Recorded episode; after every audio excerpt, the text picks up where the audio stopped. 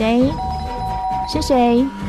我。哇，是我。我啊，是我，是我啦。谁在你身边？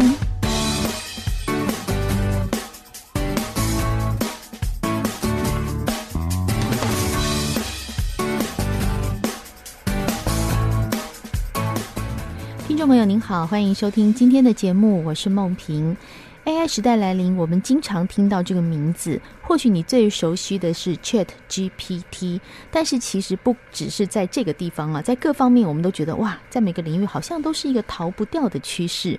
所以呢，在最近的几集节目里面呢，我们会从 AI 产生的影响、教育啊、产业啊，或者是新闻各类型，我们来更靠近 AI 一点，因为你了解它，你就不会怕它。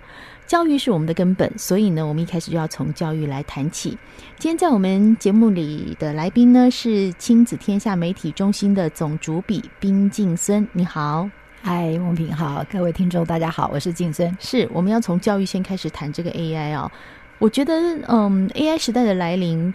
对第一线的教育者来说，还有家长来说，这两个人都会好好惊慌哦，怎么办？这个时代来临了，我该做什么？嗯，我们先从大人谈起，嗯，好，就是家长，对，呃，我发现有些家长就会说，哎呦，这个让小孩接触又害怕，又觉得好像要亲近，嗯，就觉得小孩子都在玩那个。你知道我们小时候如果打电动玩具，嗯，爸爸妈妈会说你不务正业，嗯，会觉得你乱乱来，对啊。可是，在这个时代里面，他已经其实是蛮接近的了。嗯，爸爸妈妈。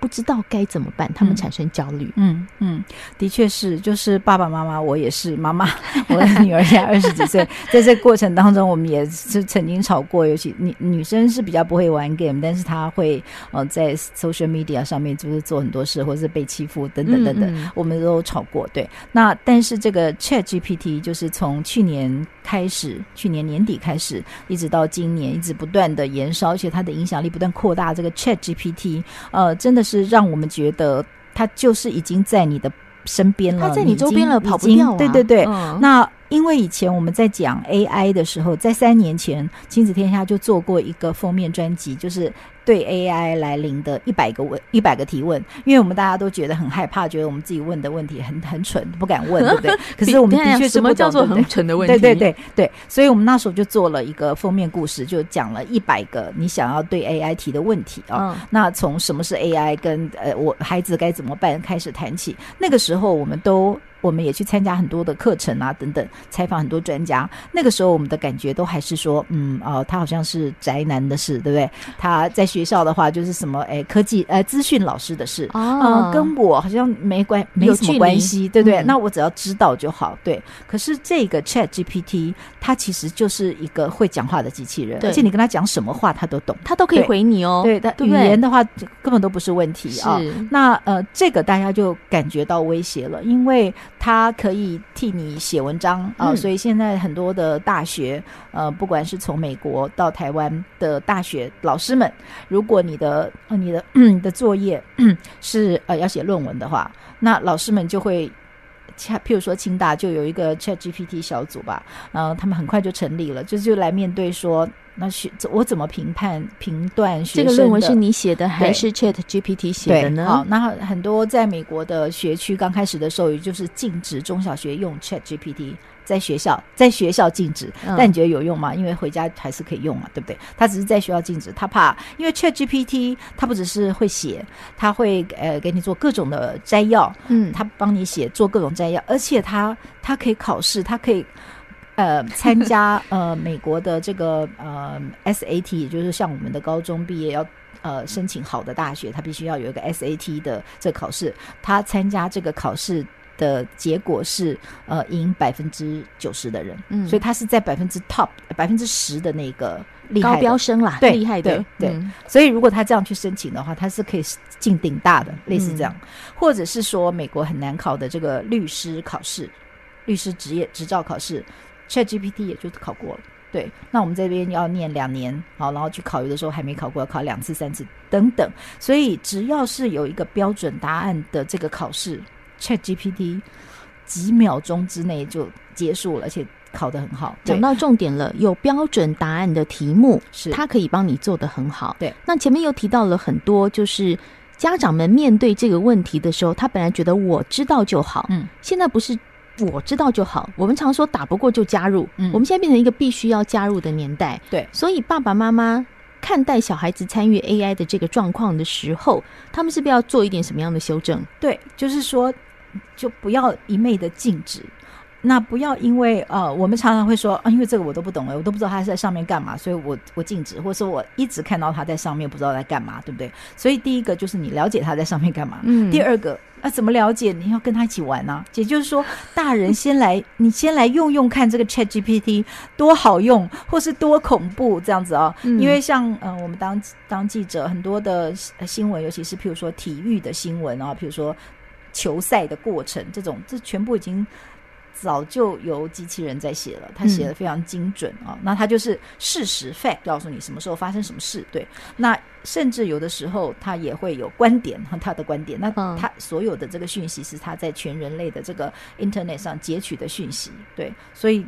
他有的时候也可以有观点，所以您的意思是说，假设我们现在在看一场足球赛，嗯，好，比如说 A 球员他在三十七分钟的时候踢进第一球，这个 GDP 都可以帮你写出来，呃，对，他已经写的比你更快，对，这个 GTP 帮你写出来，然后呢，他可能搜取了一些别人的媒体写说，三十七分钟 A 球员进球之后，所有的球员跑过来抱着他。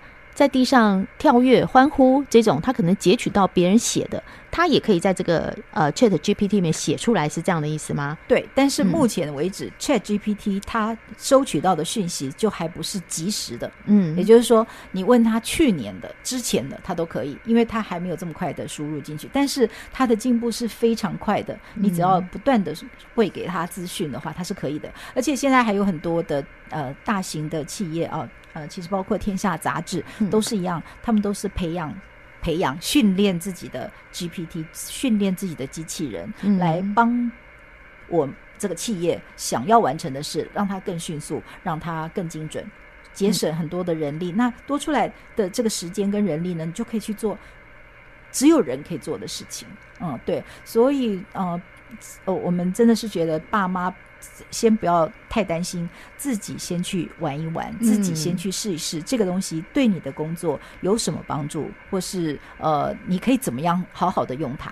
我常听到一些大人在抱怨，就是说，哎，我的小孩子啊，每天都在电脑前，不知道在玩什么，好像在玩游戏，都不上进，都不努力。其实我听到这时候，我就很害怕、欸，哎，我觉得哇，糟糕，你落伍了。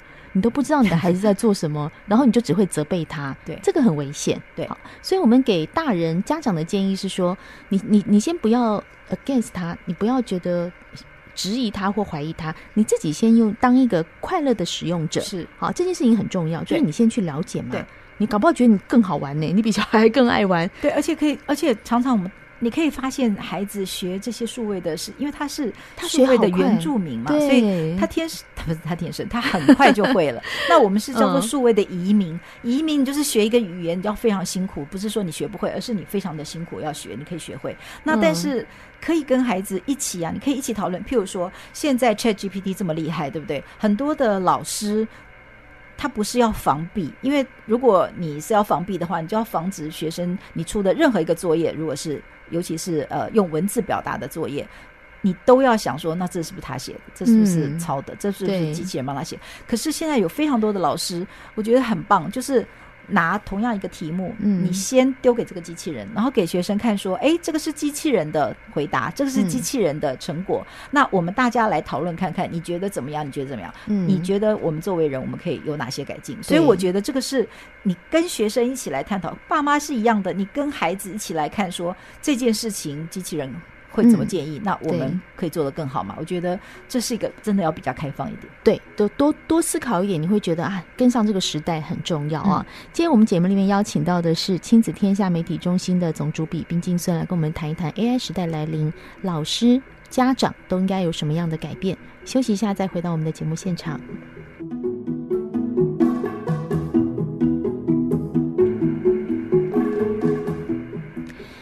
时代来临，我们怎么面对它呢？不能打不过啊，所以一定要把它加入啊。我们从教育的面向来谈起。刚刚跟宾静孙总主笔聊到的是说，老师、家长这些，嗯，必须要做一些小小的改变啊，不能小小，我觉得挺大的耶。因为时代这样走，会觉得呃，如果没有跟上，我会觉得糟糕了。你跟下面也不能沟通，你跟你同事之间可能也会有一些相处的困难哦。而且最重要的是说，未来一定是人机合作的，就是说你现在不是人跟人要合作，也是人要跟机器合作。也就是说，让这个机器做你的帮手，做你的呃助理，它可以帮你解决很多简单的问题，然后你再去做更更尖端的。所以现在呃，我们上次访问那个前 Google 呃台湾台湾 Google 的这个。董事总经理啊，简立峰先生，他就会说，以前在没有 ChatGPT 之前，我们会说呃及格叫做六十分，嗯，但现在叫做及格要八十分，为什么？因为 ChatGPT 可以帮你做最初步的那个及格的到及格的这个阶段，欸、对耶，它基本上可以帮你做到六十分，而且它还可以跟你脑脑力激荡。现在很多的、嗯、呃想要有一些新想法的，就行销人员什么，他会先把一个。他的工作、他的目标什么的，他会先丢给这个 ChatGPT，请他生出一个文案来，或是请他生出一个什么办法来，然后再从这个办法的基础上，人再来想我们可以再怎么优化。所以其实呃，好好的用 ChatGPT，呃。不只是 ChatGPT，还有一个叫做 Midjourney，这个大家也可能知道，嗯、就是说，如果你不会画画，但是你只要够会下指令，这个 Midjourney 的这个机器人，它可以帮你画出非常厉害的画。讲到那个 Midjourney，我觉得太有意思了，因为我有一个朋友就是从零开始学，嗯。学到现在，他下的指令哦，他说他一开始下了指令，不知道为什么那个手指头都会出现六只，可能是 bug 或者是指令没下好。现在画出来的人，我的天哪，就是漂亮到一个程度，就觉得专业画家的也不过如此。但他学习到现在，我看不过半年，嗯，我觉得非常的厉害。对，但是刚刚您也提到说，现在是一个人机合作的时代啊，我跟您说，有人听到这句话就非常的害怕。为什么人机合作而不是人人合作？就表示你看人。加人，现在人加鸡哦，少了一个人，没有没有没有，人加鸡，你还是可以人跟人呐、啊，对，就是以这个为基础。但重点是，很多人看到这句话会害怕，嗯，因为他觉得可能有些东西被取代。OK，好，对，呃，我有我们有一个同样的问题问这个简立峰先生，他就会说，呃，你现在是不是都用呃你的所有的手机来照相？是不是你已经不用相机了，嗯、对不对？也不用数位相机，比较少了。那你有害怕吗？没有啊，也对，他的 他的他的那个就这么这么好用，对不对？那你甚至一个那个美肌，你搞不好都不需要。现在更进步的、更高阶的，他就已经直接就帮你拍，你你怎么拍就是怎么好看，是吧？对对，所以他说未来的 ChatGPT 就会像你今天用的这个手机拍照一样。呃，真正的很棒的摄影师，他还是用他的手，他还是用他的这个相机，他还是呃百分就是百分之十的那个 top 的那些摄影师，他还是可以拍出跟你不一样的、那个、啊，没错。可是，一般人是不是都可以拍出一些就是蛮蛮不错的这个相这个相片？嗯、所以，其实 ChatGPT 就是。就是这个手机 这个拍照的这个功能，而且我觉得我那天还听到艾卡拉台台湾的一个呃 AI 新创公司的总执行长啊陈世佳他说，呃未来这个 ChatGPT 这个 AI 就好像电一样，我这个就更了解了，也就是说你现在用电，你是不是只要开关就好？电就来了，不管冷气，不管什么，对未来的 ChatGPT 就是这样。你呢，其实不是所有的人都要去了解它，它是怎么生成的，它怎么形成，不不用，你只要好好用就好。你只要会用，会用就好。就讲那个拍照的这个举例来说，是是我们现在用手机拍照，大家会忘记啊，单眼以前怎么拍？我们以前单眼要快门先决，光圈先决，我现在不用嘛，手机按上去就好。那它有它有减少这些真正很想拍照的这些这些摄影师，或他真正很想拍出更好照片的人的。的的企图心吗？没有，他们还是可以用这个呃这个这个这个工具，然后把它拍成。跟以前更不一样的照片，所以我我听到这个解释之后，我非常的放心。未来它就会跟电一样，就是一个好用，我们就是知道我们要怎么用它就好。所以刚刚所谓的人机协作，其实不用害怕的。可是我要问的问题其实不是这个，嗯、我要问的人机合作.指的是说，有些家长的担忧是：哇，AI 它是一个科技的东西，我的孩子就不是理工脑啊，对，好，我的那孩子是文科脑，你怎么办？我要逼他去学？没有，没有，在这个。AI 的这个时代，我们看得更清楚。我们访问的各种专家，不管在产业界，不管在教育界，各行各业的专家，他们都说，孩子的热情最重要。嗯，他对什么东西有兴趣？他的这个热情跟他的这个兴趣，才是引发他往前走的动机。我们现在在很多的教学现场，大家都说啊，学生都没有学习动机，他都不想学，不是在上课吃鸡排。对，不是。他第一个，他可能不喜欢；第二个，他可能不知道他为什么要学。当我们的教育都是老师规定好，今天第一堂课上这个，呃呃，六个礼拜以后我们要考试考这个，然后所有的事情都是规定好的时候。他就勉强配合演出，对吧？我们以前也是这样吧。那呃，运气好的，我们运气很好，就是说哦，我们就很很乖，我们没有没有想太多，我们就跟着老师走好，那我们就啊成绩不错。但是现在有越来越多的孩子，他其实是有自己的想法，可是我们一直不让他有自己的想法出来，我们一直要让他遵循大人给他的规定。嗯，所以呃，每一个人都说。呃，譬如说，我们说很羡慕 Google 他们的公司，Google 的所有的员工，他们给他百分之十二还是二十的时间上班的时间哦，你可以百分之二十的时用你自己的百分之二十的时间去做你的热情专题、热情专案 （passion project），嗯。就是说，你的工作是可能是工程师，可是你对譬如说划船。非常有兴趣，那你可以用这个百分之二十去做这个你非常有兴趣的事情。那这个非常有兴趣的事情，它也许未来就会变成你的工作。你可以做得比任何人都好，你可以克服这个工作上所有的困难，你可以做得很好。因为现在没有人肯定十年之后这个工作还有没有，大家说的热门什么产业还有没有。但是唯一不变就是你喜欢的那件东西，不管怎么样。你只要喜欢它，你会用各种的方方式把它做出来，把它帮助别人也好，什么都好。我觉得所有的人都在讲这件事，热情。嗯，所以孩子的热情在哪里？你要让他自己去发现，要让他有一个时间，要让他支持他，对，嗯、而不是打压他。所以所谓的文科生怎么办？我也有问这个问题。这个陈世家先生就是艾卡拉的这个陈先生，他就说。他反而觉得 AI 时代是文科生的黄金年代。为什么？为什么？因为你有这么多好的工具啊，你有电啊，对不对？你有这些 App，对不对？你可以帮助你，可以帮助你把你你的想法，嗯。更有创意的表达出来啊！我懂了，对，意思就是说，假设我并不会这些 AI 的城市设计，关系，但是我非常会用这些 App，就像我们刚刚讲的画图，是，我就不太会画图，我手画下去是个乱七八糟。嗯嗯、但是当我善用了这些 App，善用这些媒体之后，我可以画出一个很厉害的图，因为我有文科生的敏锐对感受，对，我把这个东西放进去。反而可以增加我的竞争力，是这样吗？嗯，对对。那当然可能会产生一个问题，就是说现在也已经产生了，譬如说呃，参加什么呃呃美术美术的画图比赛，那就有得到第一名的那个奖，后来几个月之后被发现是 AI 做的，对对对对对。嗯，那这个当然会会是有一个问题，对。那但是所有的人，这些专家们都说，就是人的这个，譬如说人的这个爱，或者是人的这个感受力。